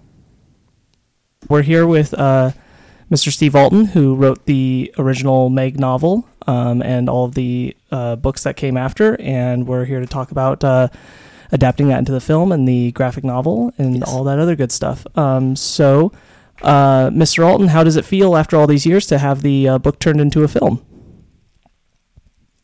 Well, it's a humbling experience. It feels good. Um, the uh, director and producers got the tone right and the cast right, and most important, the shark right. Yes, absolutely. Yes. Yeah, I just finished uh, the book actually uh, not too not too long ago, and I was amazed at how much scientific research you did for it. Um, were you a fan of that sort of shark beforehand, or or did you just kind of want to want a monster and then kind of worked your way backwards?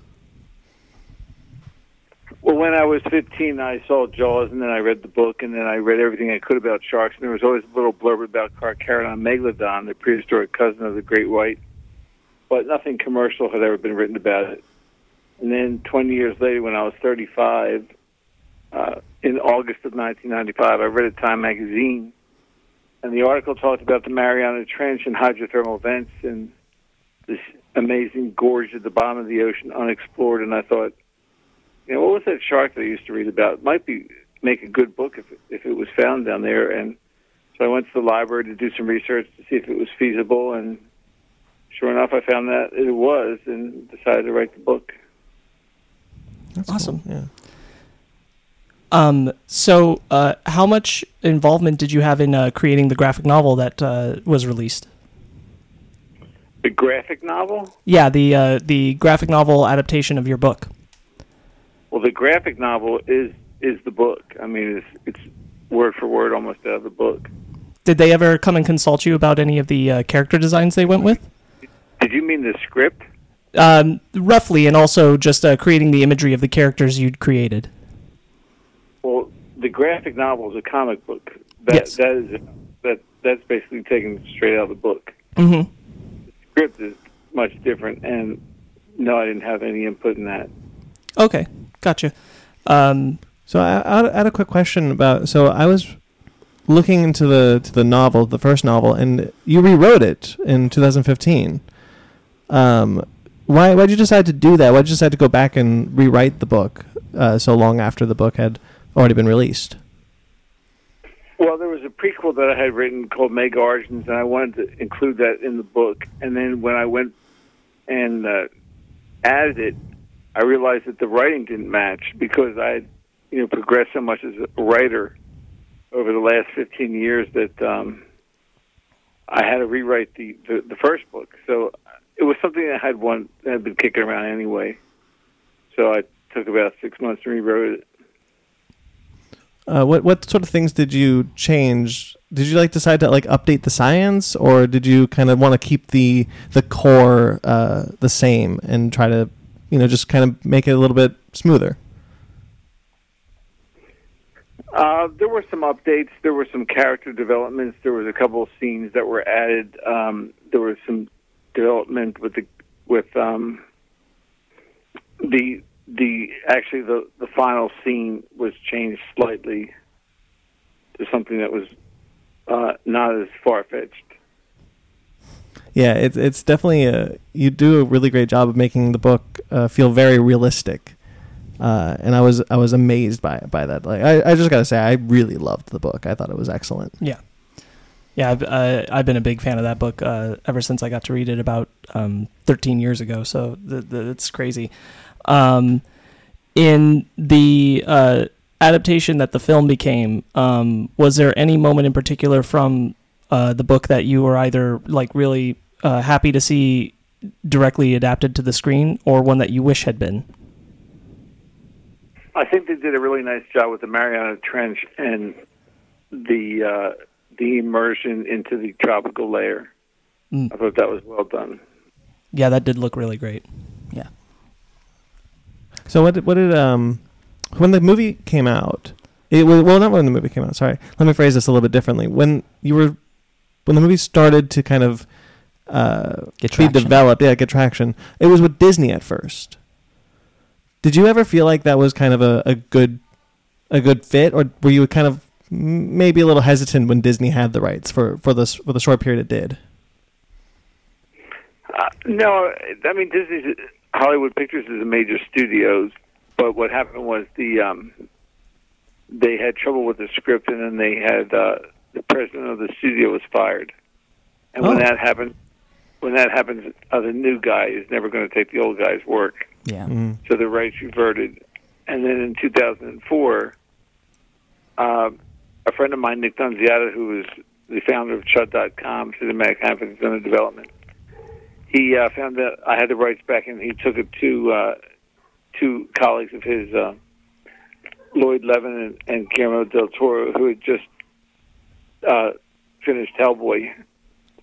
And uh, they asked, they had me write a script, and uh, I worked on it with Jan DeBond, the director, and that package was taken to New Line, and they uh, optioned it. But they brought in a new screenwriter who took the book in a completely entire different direction, just a completely different storyline, and that was not very good. And two years later, the rights reverted back to me, and then I took them to producer Belle Avery because I knew she believed in the project, and Belle safeguarded them and well well the two of us wrote a new script that she took out and shopped to raise uh, about 150 million dollars for the budget Oh, that's So incredible. it's a big budget. yeah. Th- So you so up until really just kind of recently, you were really heavily involved with the with the writing of the film.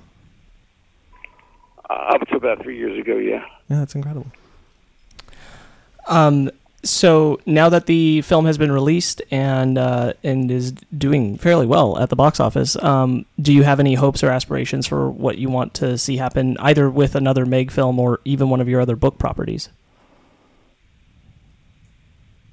with the Meg series Yeah. I'm sorry I missed that a little bit Um, do you have any uh, any Meg series or other books either or, either one? well with the Meg series I hope they make a sequel and I hope it follows the storylines of the books Mm. uh, as far as other projects, um, The Lock has been optioned, and uh, there's one other uh, novel of mine that, that has also been optioned. Uh, as a big fan of comic books, I quite enjoyed the graphic novel, and I was curious: Do you plan to have any more um, um, sequels f- uh, for comics instead of you know just movies? Because like, I'm more of a comic book guy than a movie guy myself. I think it would be fun. It depends what the offer is and, and who's doing it. Gotcha. Okay. Cool. Uh, yeah. Um, in uh, the uh, adaptation of the film, um, certain characters uh, kind of got shifted around or uh, changed up or uh, things like that. Um, were there any that stood out to you as uh, you know major improvements, like the addition of um, uh, the child that uh, Suyun has? How, d- how did you feel about her her being added into the film? I think she um, sort of made the Jason Statham character uh, softer and more human. So uh, I think she did a good job in counterbalancing his toughness. Yeah, yeah. Yeah, that was a lot of fun. Um, I want to go back to the book real quick. Well, Did you always intend it to be a series, or did you, or were you just kind of hoping that you were like, let's, I want to put this book out, and if it does well, maybe I'll do another one, or did you like always intend it to be, have a sequel? I never intended to write six of them. Oh. Um, when I wrote the first one, I was off to another project, and then had to come back and write the trench when we had a we had a, um major hassle with my first publisher, who had canceled part of my second book deal at the last minute as a, as a money saving venture, and uh, so I had to sue to get the rights back to what would would would eventually be re- written as dom- domain. And then in between, I wrote The Trench and got that out, you know, just for survival. Yeah, totally. Um, the the most recent edition of the book was put out by Viper Press. Um, do you have any intention of making a new audiobook for it? Uh, no, the audio is fine. um, this is this is a little more off the beaten path personal uh, question, but outside of the Meg novels, um, which one of your works do you hold in uh, really high regard? Like you're you're really proud of it. You you really appreciate doing it. Would it be like a Grim Reaper or Shell Game or The Lock? All of my novels are sort of like my children, and they're all a little bit different, but they were all part of me and and consumed a, a large portion of my life for the times that I worked on them. I mean, Grim Reaper and Chuggin took two years each. I mean, those were very long, heavy task novels. Um, something like Meg doesn't take as long anymore, but um, you know, when you spend that time with a book, you know, it goes a long way becomes part of you and and uh you know those books were difficult to write Right. Yeah, it's hard to pick your favorite kid. Yeah. Mhm. Yeah. Yeah, you, you put a lot of work into Shell Game and Grim Reaper, and it showed in both of them. Uh, are are either one of those ones you'd really really like to see transferred to film? grim reaper would be amazing i i, I see it more as a series than i do as a film I, I agree with you entirely. I agree with you entirely on that one. Um, i think the mega project would be excellent as well yeah. Yeah, that'd be a lot of fun. Um, well, it looks like uh, you're out of time. Uh, just one one, more question though. Yeah, one more question, um, and then we'll let you go. Uh, what do you have a, an intention on an end for the Meg series? Um, I don't know if six is quite the end for you, is it? there'll be one more and we'll see what happens after that but uh there's no specific end i have in mind Oh, Gotcha. that's really exciting. Just go until you go. Yeah. yeah. So the uh, story flows. Well, uh, really big fan of all the work. Really glad that the movie finally got to get released, and Yeah, you're man. seeing all the It's- success from it. That's Congratu- awesome. Congratulations on the film. Seriously, thank you guys appreciate you thank you, thank you so much for doing Thank this. you. Thank you, Mr. Dalton. you're welcome Take care. Well, hope you enjoyed that interview. Uh, we wish we had more time with the with the man, but he's a he's a busy man. He's so. a busy man. He also uh, has had Parkinson's since 2007. That makes it more difficult for him to set aside time things like Man, this. any, so- any one minute of our time, if his time is good enough for me. yeah, that was really awesome. We were yeah. we were very grateful that he he allowed us that uh, that much time. totally, Yeah. Um, I just recently finished uh, the book though. literally this morning. Literally this morning. uh, it's great. Yeah. Like Yeah. I I feel uh, you know Sparks, you've been trying to get me to read it for a couple of years, and I feel bad I a decade. never did. Um, Only ten years. it's it's great. It, I I thoroughly enjoyed I, it. I should have gone the Ben Magnet route. I should have made it book club. Yeah, Oh, probably. Yeah, smart. Um, I thought Yeah, about of that course, all actually. you used to read Ray of Player One. Yeah. Yeah. Yeah, I thought about that actually. But yeah, this one. Uh, so I read the. I actually have the uh, revised and expanded edition, You do. which was written in 2015. It's it's slightly different. Uh, I don't know how much different because I haven't read the original novel. Right. Um, It doesn't seem like it's too many things. Even at, he mentioned in the interview, though, apparently s- maybe some stuff about the end has changed. yeah, the end uh, when he's in inside uh, the Meg, uh, he he kind of like, you know, how he's doing. He is very much like Steve. Steve Alden really makes it believable that he would be able to walk inside the creature, this gigantic shark, and just kind of try and maneuver his sub to get out of the shark. And it's really interesting stuff. Uh, like I, I really really enjoyed it. Um, there's so many like great death scenes. Like you really care about a lot of the the, the way it switches perspective to uh, just shark attacks Mm-hmm. is a lot of fun. Like there's a there's a bit where um, I hear not in the graphic novel or in the movie, but The surfboard the scene. surfboard scene is so cool. It's just these three guys surfing and they're like, oh They're- no. yeah, it's a big like surf competition area uh, for waves, and the megalodon shows up, and a guy Does he create rides a an epic wave. wave? A guy rides a wave to escape the megalodon. Nice. And he's Hiding like, in the wave. and everyone's like cheering him on, like because he's doing this wave. But yeah, he's because like, it already oh no, it already killed a dude behind him, and then uh, he he'd been trying to impress a lady that day, and he did in fact impress her again because he escaped the At the megalodon. end. That's pretty cool. At the end, he like beaches, and the lady's like, "I was really good." It's like, "What are you doing later?" I just escaped. yeah, you see that shark? Shark just killed my boyfriend, so What's up? yeah. It was. It's insane. yeah, Uh, but yeah, the the way the the like we talked about it in the review of, of but I love how he describes the megalodon the, as a ghostly white, uh, kind of almost glowing creature. Um, the way the megalodon gives birth to three uh, megalodon pups, and, and two of them end up dying. One of them by an by an orca pod. and none of them swim out of its mouth. None of them out of his mouth. Uh, but the megalodon itself- uh, herself kills uh, the the infant male uh, megalodon pup Something sharks do. and it was like man it's just, it feels so believable because of how much like research he just does and just pours in all this like scientific like if this happened what would this look like kind Right. of like looking in creatures that far deep how do they evolve and Yeah. it's insane He's very good at that. yeah, like one I- of the most realistic kaiju movies. Yeah.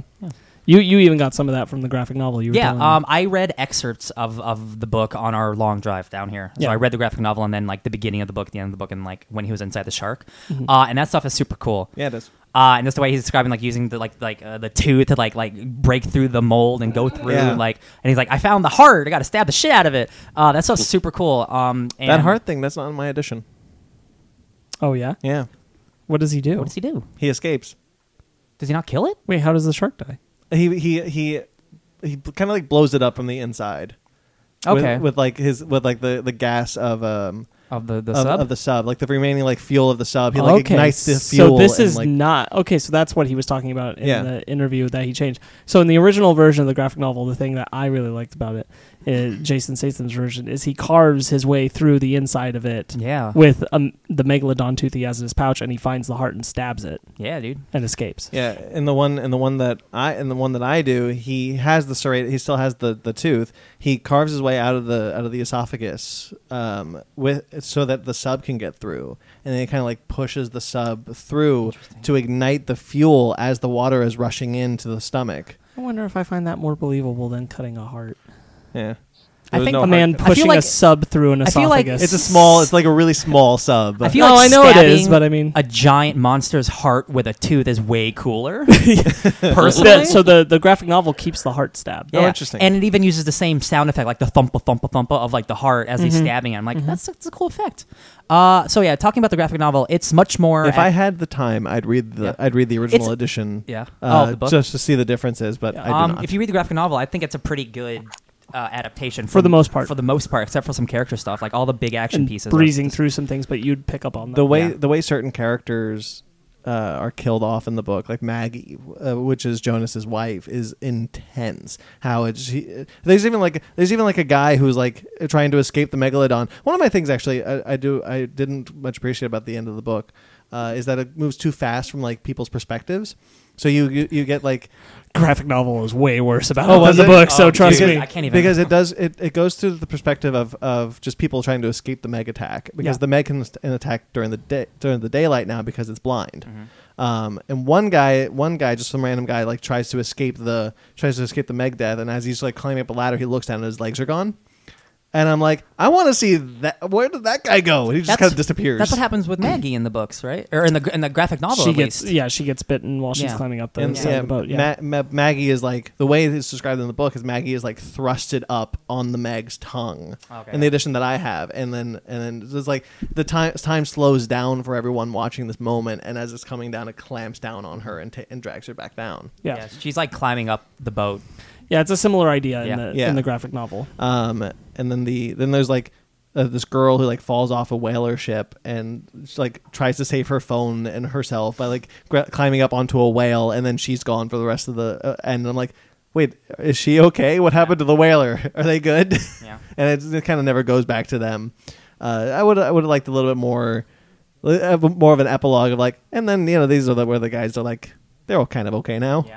Uh, People are a little shaken up. The if you think the end of the book is fast, the end of the graphic novel it's like hundred pages in like five pages. Yes, but see, the, It's crazy fast. The end of the end of the book isn't necessarily fast. It just brushes through Yeah. the kind of the different shark attacks while Jonas and Terry and Ma- and uh, Bud and all them are trying to escape or to kill the creature. Yeah. Uh, it's just the the other shark attacks I would have liked a little bit more on. yeah.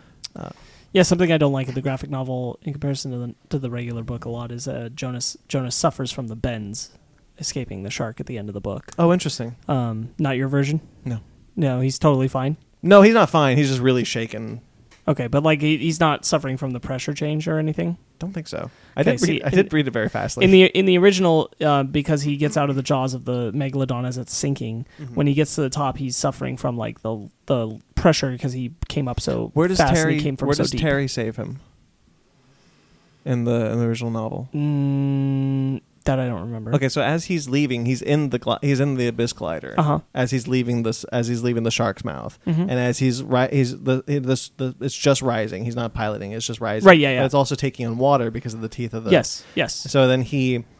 Uh, he doesn't. He's starting to slow its ascend, so he pushes out and just tries to swim, swim for it. yes. But then Terry like saves Terry him. grabs him. Yeah. Yeah. No, that's what happens in ours Okay, too. But be- yeah. that's because, but but yeah, and and he's you know Oh, then suffering maybe from it is the same. The I change in just- pressure, and he's I got the probably bends just and everything. glanced over yeah. that. So that's why he's laying on the side of the boat. Anyway, so he's suffering from that. In in Yeah. the graphic novel, he just gets out and he's totally fine at the surface. He's like, hey, what's going on? It's like, oh, we see a megalodon pup, and it's like, oh man, hold on, let me go get that. Yeah. And it's like, whoa, Jonas, what you just like did a lot. Yeah. Yeah. He literally comes up from this to the surface in the graphic novel. He's like, had to kill the meg. that's literally what he says. Yeah, I like the I really like the end of the book where it's just like the- he's he's just like dazed and looks over the side and he just sees an albino what looks what everyone is assuming is a great white shark and he's just like oh shit Yeah. and it's the megalodon pup. Yeah.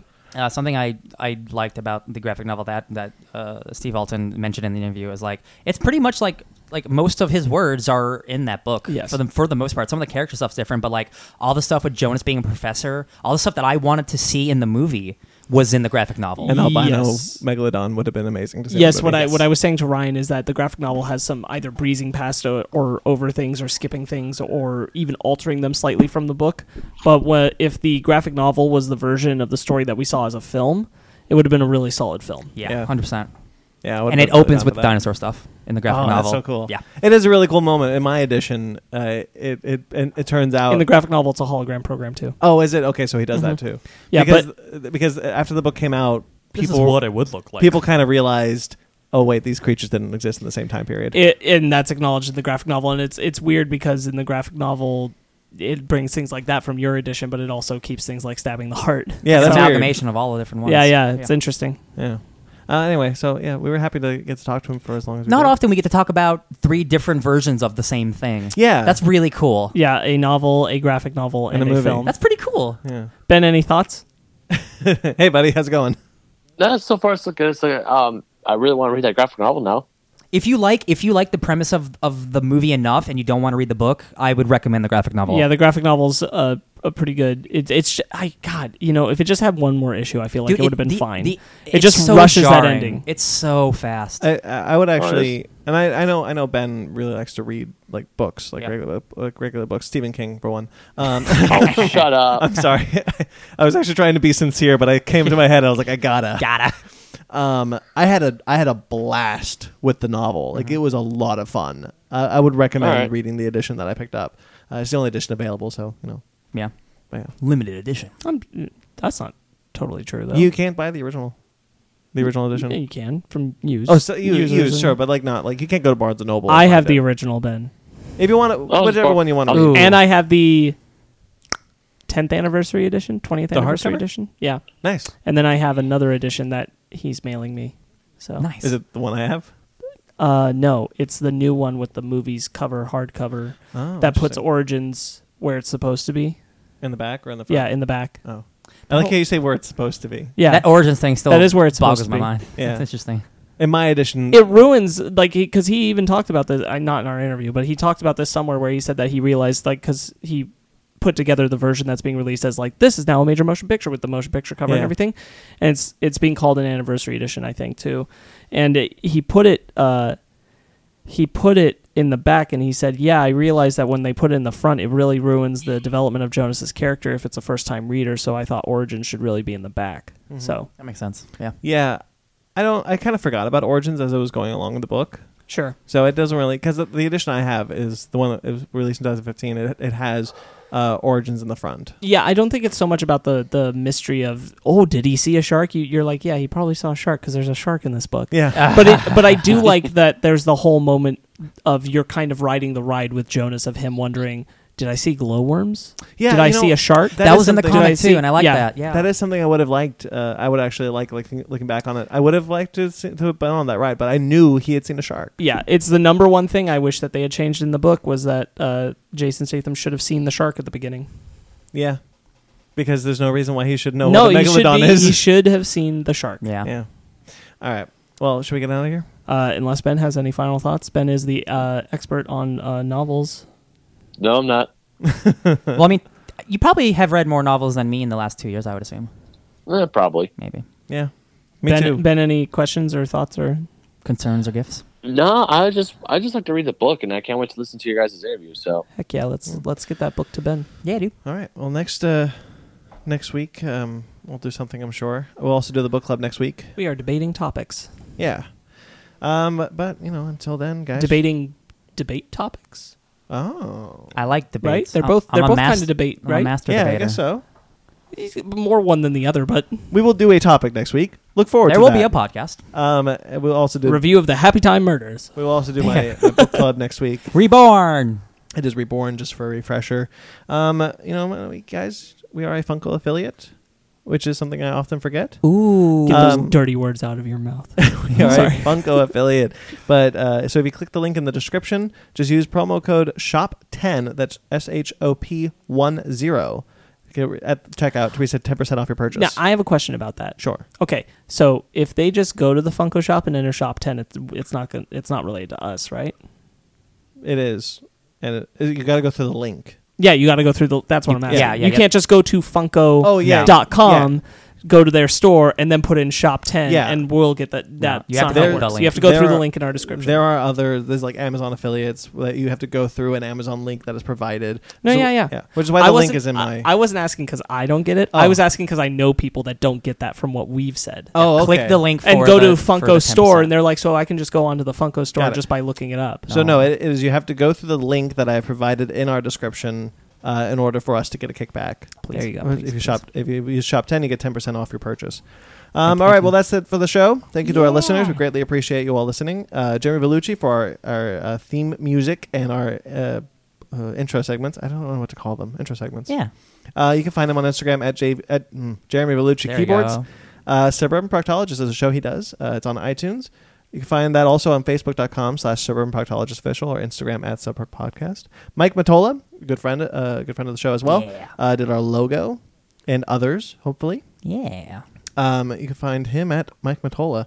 You can find us on Twitter, Instagram, Facebook, all at Fake Nerd Podcasts, Fake Nerd Guys at gmail.com. You can find me at BT McClure on Instagram and Twitter. You can find uh, Sparks.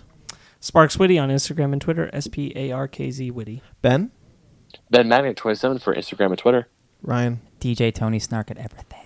And you can find our interview uh, person, Steve Alton, at Steve Alton Official on Instagram. Yeah. yes. So thank you very much, Steve Alton. Uh, I forgot you to, write, again, yeah. to write that down. Thank, thank, yeah, thank, thank you.